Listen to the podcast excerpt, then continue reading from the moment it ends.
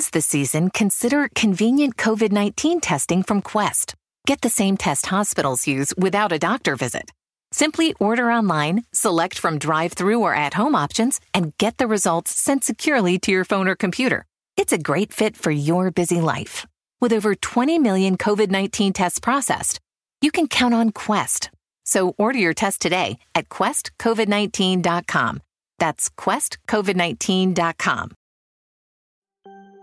Right now, I mean literally right in this moment, as we speak, nearly twenty-four hours a day, seven days a week, Joe Biden and Kamala Harris and their incoming presidential administration is doing the work that you have to do with their transition team. They've not only appointed hundreds of people, not, not single digits, not double digits, but hundreds of people to help them staff the D O J, the Department of Defense, the Department of Education, and every other department. They are starting to set their policies.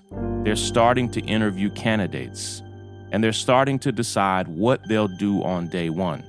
If you don't believe me, just Google the words Joe Biden day one, and you'll see all the articles about the things that they're committing to do on the first day they're in office. I need them. We need them to commit to doing right by us on all things related to justice. That's why we've created the new website, Biden Justice Demands dot com. And when you go there, and I'll break it down in just a moment, we have seventy different policies that they can enact without Congress, that they can do by executive order. Let me unpack and explain it. This is Shaun King, and you are listening to The, the, the Breakdown. The, the, the, the, the Breakdown.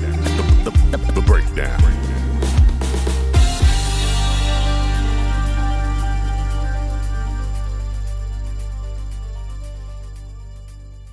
On the night that it was announced that Joe Biden was going to be the next president of the United States, he gave a victory speech. And it was actually, in Joe Biden terms, it was actually a pretty good speech. Not only was it fairly well delivered, which he sometimes struggles with, and I don't mean that as a as a diss, uh, it was it was well written, well constructed, well delivered. And there were two sentences there that stood out to many of us who heard it. Two or three sentences. He said, "The African American community stood up for me. You've always had my back, and I'll always have yours. America called upon us to achieve racial justice and root out systemic racism in this country." Let me read it one more time. "The African American community stood up for me. You've always had my back, and I'll always have yours. America called upon us to achieve racial justice and root out systemic racism in this country." Those are strong words. It is a commitment in one of the most important speeches he's ever delivered to have the back of the voters that put him in office, and to root out systemic racism. And those aren't just words. Systemic racism requires systemic solutions. And there are probably, I mean this literally, a thousand different policies that uphold systemic racism.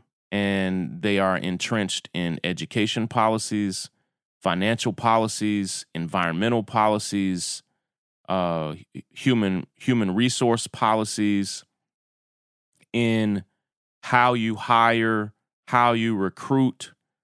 I mean, deeply embedded in the fabric of the American government is systemic racism.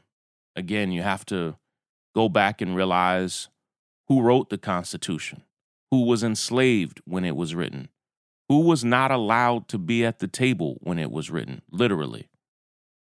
No one other than white men. And and it was, in essence, upheld for hundreds of years, even though the majority of this country was excluded from writing the founding document. And when someone says, "I'll have your back," and I will fight to achieve racial justice. Now, that's an actual thing. And root out systemic racism, which is an actual thing. We have to hold them to that. Those aren't catchphrases. Racial injustice and systemic racism can be achieved. The rooting out of, of systemic racism can be achieved, but it requires actions. Those are verbs. When he says we're going to achieve racial justice and root out systemic racism, it's like, you, you know, when we say love is a verb, achieving racial justice and rooting out systemic racism, those are verbs. And we're going to hold Joe Biden to it. And as soon as you can, I want you to go to Biden Justice Demands dot com. Because I want you to understand something, and we're going to have some teachable moments here. Again, I would love if you get an opportunity to Google the words Joe Biden Day One to see all of the commitments that he's making on day one in office. And I want you to see the teams that he is assembling right now uh, to, to craft their policies, to recruit their staff, and it's fully underway. And I know now over a dozen different people who are a part of the Joe Biden, Kamala Harris transition teams, and it's in full motion. So anybody who says, hey, hey, hey, give them a break. No, no, no, no. They're working right now. They're setting policies and making their teams as we speak. Anyone who says, hey, ho- hold on now, we have to win the Senate. If you go to Biden Justice Demands dot com, we have crafted seventy policies that do not require the Senate majority, that don't require Congress. These are seventy executive actions, executive orders, policies that the executive branch can make real without Congress. Listen, I want Democrats to have a majority in Congress. The most they can have right now is fifty if they win both of their special elections in Georgia. But knowing that, um, we understand that even if they win both special elections, it's going to be hard to pass nearly anything through there. And we don't want a lack of a huge majority in Congress, in the Senate, to be their excuse for why they're not getting anything done on justice reform. And so when you go to Biden Justice Demands dot com, I want you to read all of our policies there. Just click on our demands. We've broken them out into uh, five categories. Let me make sure. Six categories. Uh, one category is to drastically overhaul and improve the D O J's investigations into law enforcement and prosecutor misconduct. And in that category, we have eight actions that Joe Biden could take on day one, right away.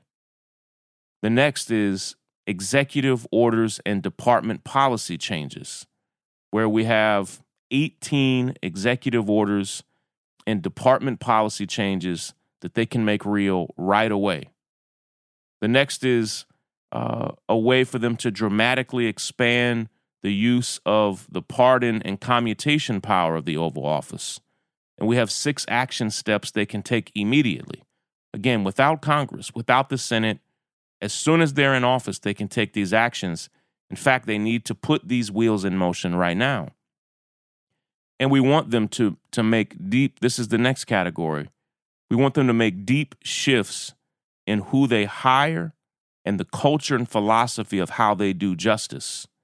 And we have four primary action steps they can take there. And then lastly, we need them to dramatically change prosecutor behavior in the Justice Department. And we have fifteen policies. And all of these policies were written by policy experts, organizers and activists, scholars, and families who were impacted by police violence and mass incarceration. And co-signing this effort, we have the, the family of Botham Jean, the family of Ahmaud Arbery, the family of Philando Castile, the family of a Tatiana Jefferson. They are demanding that this administration do right by them and not just be about lip service. And we need them to understand this. And those families and thirty-three other families have signed on to this letter. Dear President-elect Biden and Vice President-elect Harris, congratulations on your hard-fought victory. You now have the power to bring about deep and immediate systemic change on criminal, legal, and racial justice. Not only do your voters and supporters deserve this, it's one of the few issues in this country that has true bipartisan support.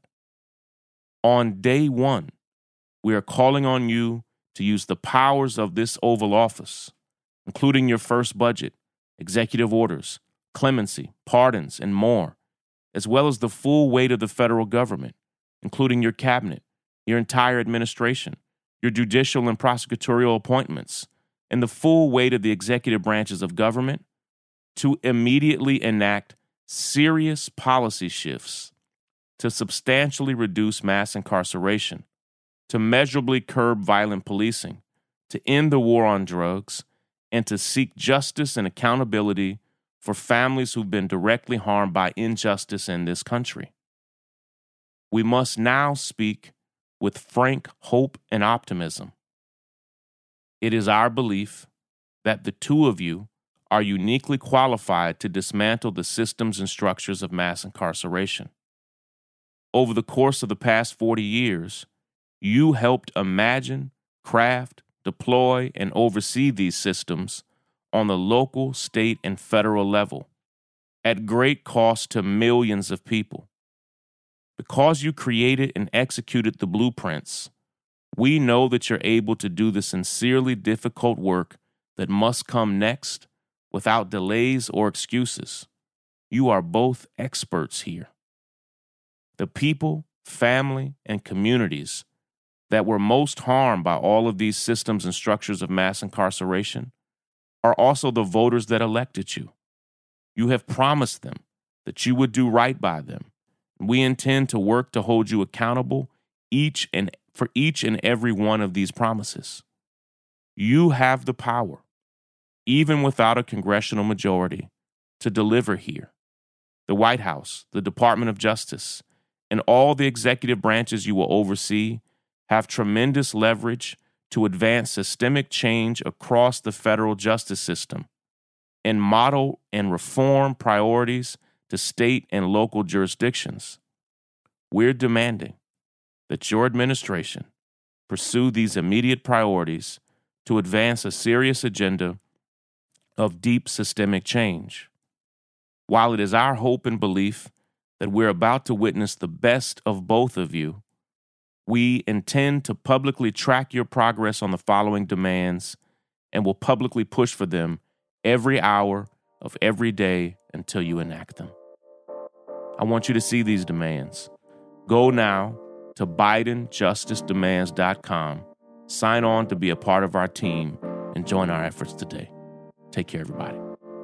Break it down. The, the break, the break, the break, the break, the breakdown. Ooh, it's the pathway to freedom that's leading to the North Star. North Star, Star, North Star.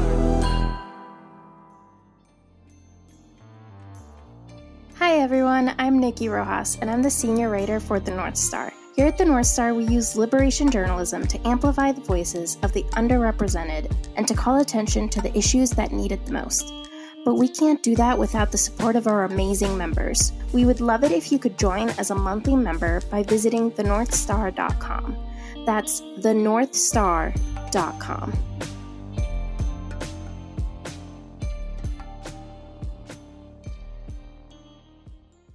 Whether you're moving in together for the first time, this can be your closet, or you're a new parent to a little fur baby, Viva paper towels can help you maintain a clean home They're two times more durable when wet compared to the leading value brand, so they clean like cloth, helping you pick up after your new pet in your new home. For an exceptional cloth-like clean, use Viva Towels. Visit viva towels dot com to learn more and start fresh with a clean feeling of home.